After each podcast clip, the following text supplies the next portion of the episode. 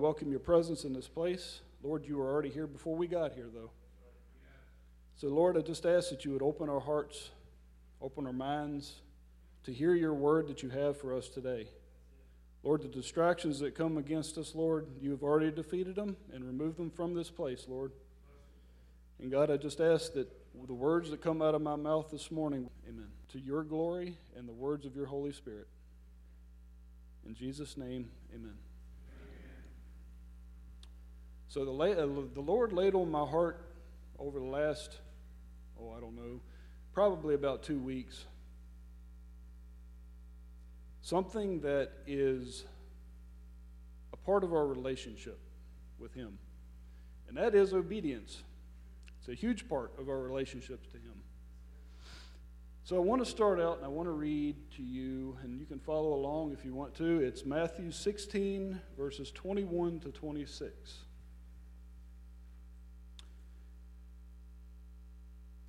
Says, From that time on, Jesus began to explain to his disciples that he must go to Jerusalem and suffer many things at the hand of the elders, the chief priests, and the teachers of the law and that he must be killed and on the third day be raised to life. Peter took him aside and began to rebuke him. Never, Lord, he said, this shall never happen to you. Jesus turned and said to Peter, Get behind me, Satan. You are a stumbling block to me. You do not have in mind the concerns of God, but merely human concerns. Then Jesus said to his disciples, Whoever wants to be my disciple must deny themselves and take up their cross and follow me. For whoever wants to save their life will lose it, but whoever loses their life for me will find it. What good will it be for someone to gain the whole world, yet forfeit their soul? Or what can anyone give in exchange for their soul? So I want to talk about obedience. And obedience I've been brought to this understanding. You think about obedience and what it is, and you're just thinking about doing what somebody has asked you to do. Um, you know, you're raised as a kid, and you're looking at your mom and dad, and they tell you, hey, go take the trash out, hey, go clean your room, hey, do this, hey, do that, hey, everything like that. And you as a child willingly, sure, obey. At least, you know, I did, did I not, Mom? I'm so happy to have them here. It's a, it's a huge blessing to see mom and dad here.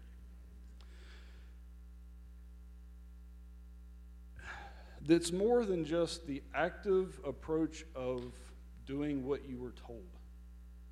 Um, there's two parts to it it's an active part, and it's also this part, it's called passive part. And Jesus' life, the example in which we're to follow, is a direct reflection of what it is to be fully obedient to God. And it happened that way from the beginning. It says, because he already knew that he was going to have to suffer many things, be led to the cross, take on so much affliction in the process thereof, and then die a gruesome death on that cross. He knew that from the beginning that that was his purpose. And all through his life and all through his ministry as he walked, that was the end of where he was going. But through there, he still had to actively and passively obey. See, he encountered affliction and opposition from the Pharisees. You know, he got scorned, he got rejected at all costs. He uh, was encountered the, the, the, ailments and the sicknesses that he was led to to heal and to show the glory of God.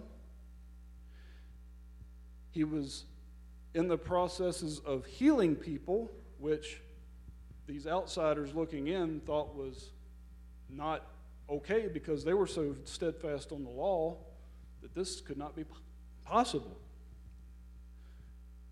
He even raised Lazarus from the dead. But his key aspect to all of his walk was his relationship with God through prayer.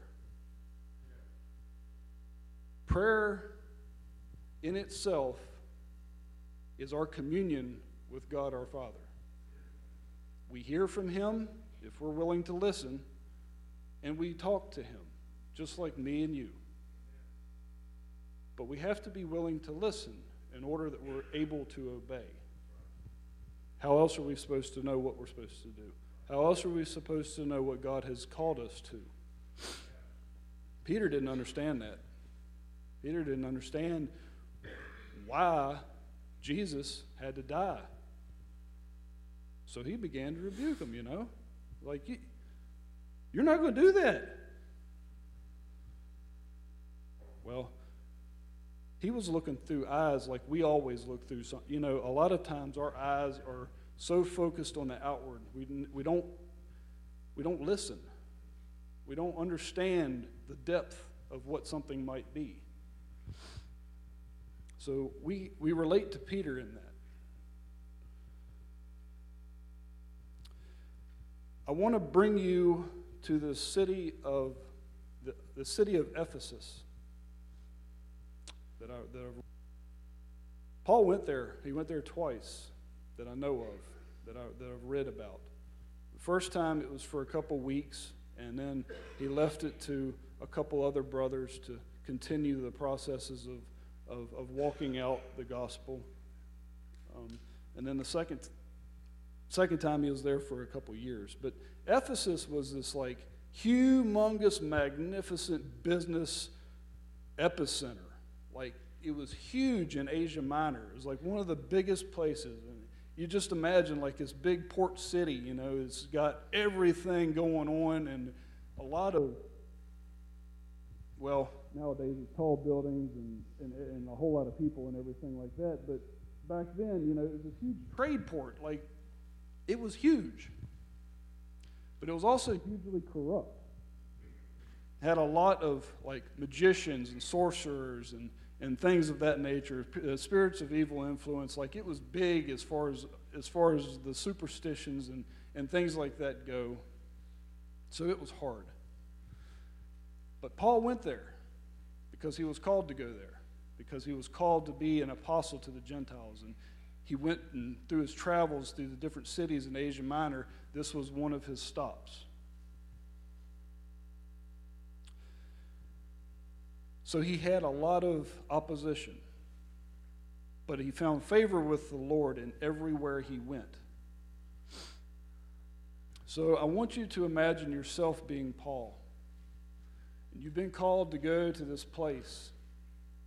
Oh, let's just say David Thompson has been called to go to Singapore. All right, when are you going? See, the thing is, is Paul didn't question, or at least we don't know that he questioned these things because Paul had been called. The scales had fell from his eyes back at his conversion. So he was seeing how God was seeing, and he was obediently following his call. And in a paraphrase type of way, Paul was doing this at whatever cost it was going to be to him. For me to live as Christ and to die as gain. Paul had that no matter where he went, no matter where he was, whether he was in prison, wherever he might have been. He had that attitude. So, David, do you got that attitude? I'm calling you out. I'm just like David. You know, he, you're sitting right here, so you know, you're very easily available it says, so I want to bring you to this thing where, you know, it says later on in, in, in John's revelation, in the book of Revelations, chapter 2, where it speaks of the church of Ephesus, the Lord had quite a commendation about the works, about how the church had grown and how they had walked out these these, these steps that they had, they had been led to do. And, you know, we do that a lot. You know, we do things, you know. But I'm here to tell you it doesn't take anybody special to go out and give to charity. Anybody can do that. Anybody can go out and work at a mission and distribute food. Anybody can do that. And this is the active obedience part, but a lot of times we forget the passive obedience part. And uh, Ephesus had forgotten and left behind the passive part. They had gotten comfortable in their, in their walk. We get comfortable in our walk. We get a little complacent and sit back with ease. I mean, we live in America, we're not highly persecuted yet. We don't have to worry about somebody, generally somebody coming up and shooting you for your for the name of Christ because you hold true to that. You know, it's not big here in America yet. So we get comfortable. And we end up being a couch potato. And we go and do just as long as it's easy, just as long as it's comfortable, and we can sit on our couch and be comfortable. It's not too hard to go down to the mission and you know distribute food or go down and give something to a local charity. Yeah, I can do that. You know, I can do that. But let's go to Singapore. Let's leave our families behind. Let's go to a country that does have mass persecution of Christians. Nigeria, anywhere of that nature. That's not so easy, is it? Well, Ephesus was the for it, and they they ended up getting admonished for it. You know, the, the Lord says, Look, you've left your first love. You've lost sight of me. You're doing this for your name and not mine. So this is what I require of you. I require of you to come back and repent. I'm asking you because I love you and because I want our relationship reestablished. Repent and come back to your first love. Come back so these works are glorifying to me. How often we get that correction?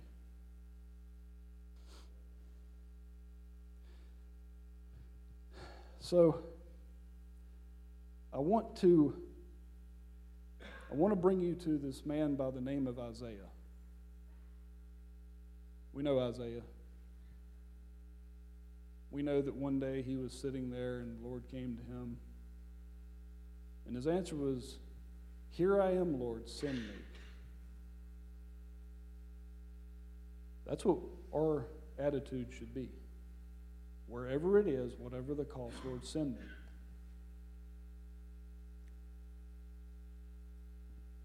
The, Jesus said that we must deny ourselves and take up our cross and follow him.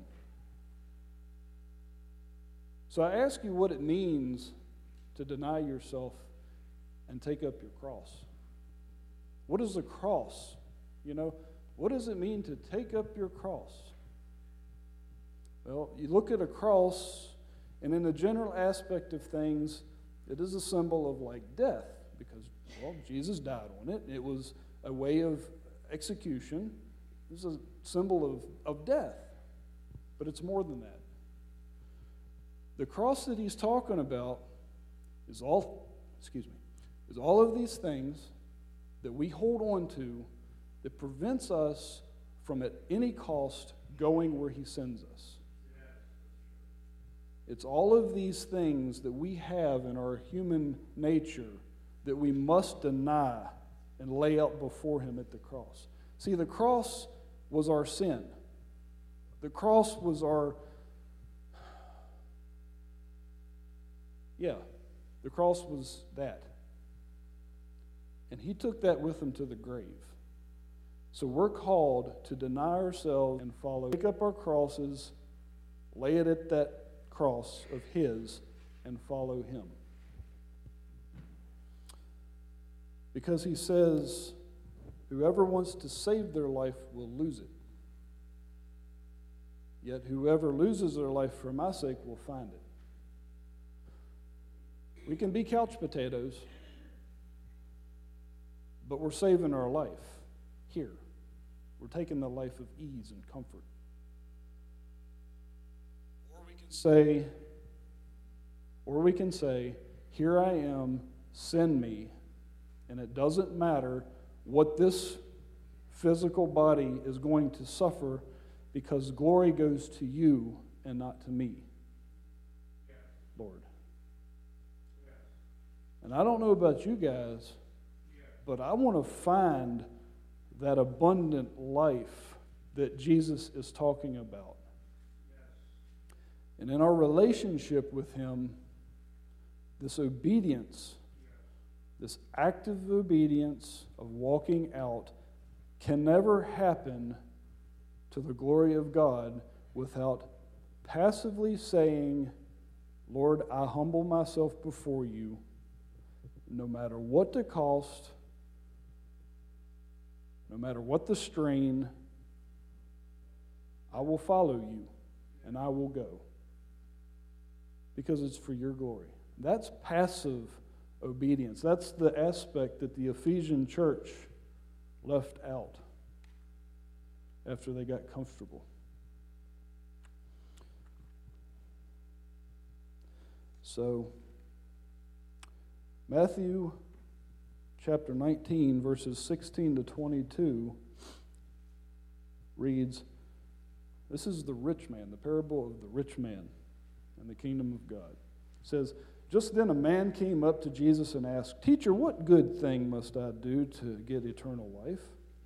Jesus says, Why do you ask me about what's good? There's only one who's good. If you want to enter the inner life, keep the commandments.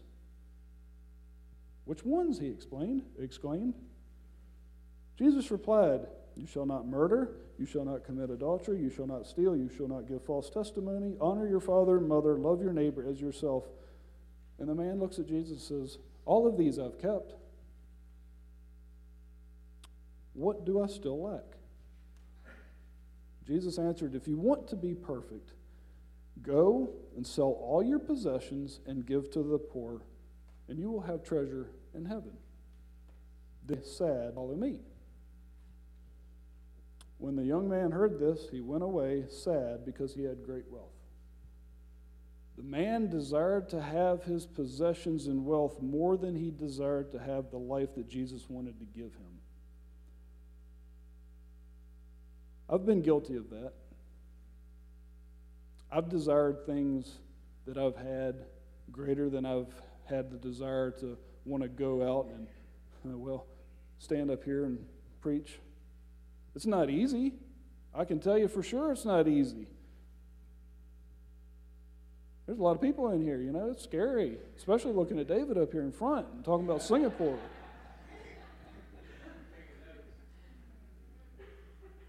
See, you can think that, you know, you're not good enough to do this thing, but you know what? Here's the thing God has called you to a purpose.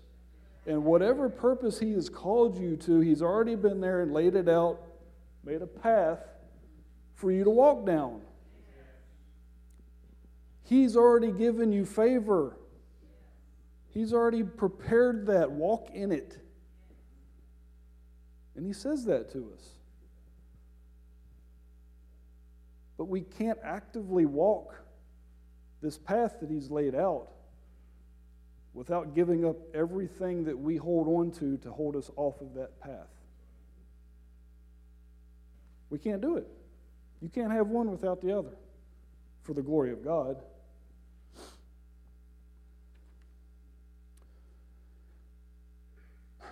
Our call to obedience is our direct relationship with God Himself. If our prayer life is suffering, then our ears of our heart are suffering because there's no way that we're going to be in tune with what He's wanting us to go do or what He's telling us to go speak or who He's telling us to go minister to. How are we going to hear if we're not actually in communion with Him, listening?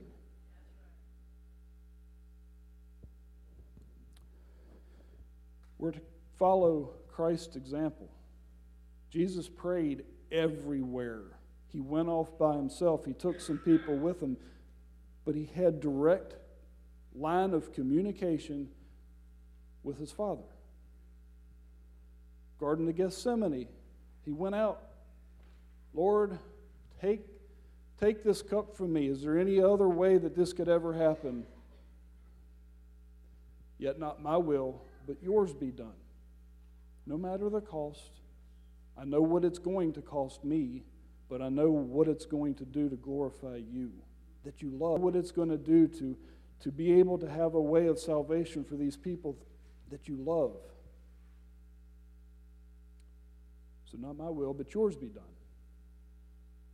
It's a direct line of communication. I have one more scripture that I want to read, and it's found in Luke chapter 14.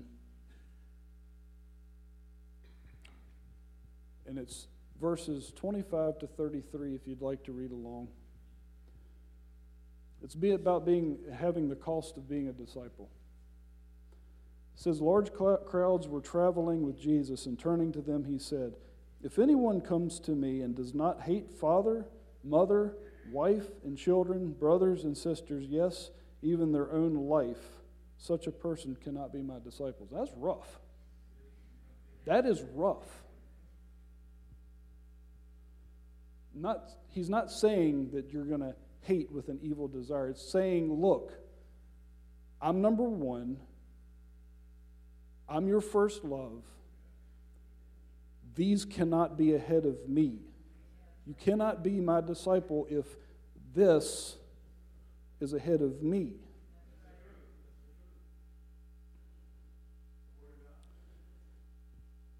Says, Whoever does not carry their cross and follow me cannot be my disciple. Suppose one of you wants to build a tower. Won't you first sit down and estimate the cost to see if you have enough money to complete it? For if you lay down the foundation and are not able to finish it, everyone who sees it will ridicule you, saying, This person began to build and wasn't able to finish. Sounds a lot like the church of Ephesus to me. They, they kept trying to build, and it's not really getting built because of, there's no direct relationship there anymore first love was left behind. Or suppose a king is about to go to war against another king. Won't he first sit down and consider whether he is able, with 10,000 men, to oppose the one coming against him with 20,000?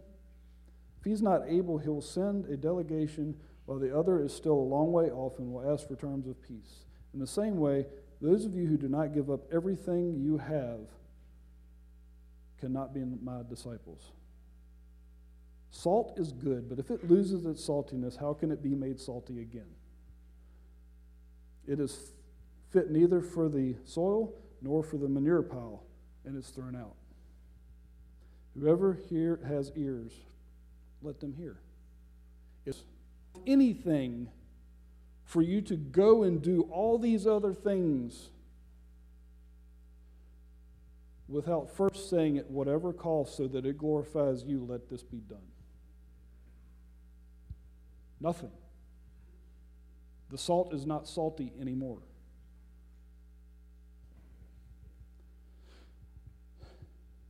God has called us to a place of relationship through Jesus Christ.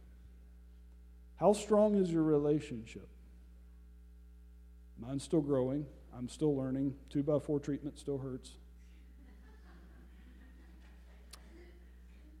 But he's drawing me nearer as I trust that each one of you is being drawn nearer to Him. That's what He desires. He doesn't desire us to go out by ourselves without sight of Him and go to try to do all these things. That's not His desire. That's human concern. That's not godly concern. Father God, I thank you for the opportunities that you have placed before us. God, help us to be in line with you, to put nothing else before you, so that we are able to give you glory and obey with at whatever cost. That you get the glory, not us. God, it's for the growth of your kingdom that you've called us to these things. But God, we can't do it if our salt's not salty. And we can't do it if we put things of this world above and ahead of you. Lord, humble us. Draw us to you. Convict us of our selfishness and help us to become selfless to your will and your desire. In Jesus' name I pray. Amen.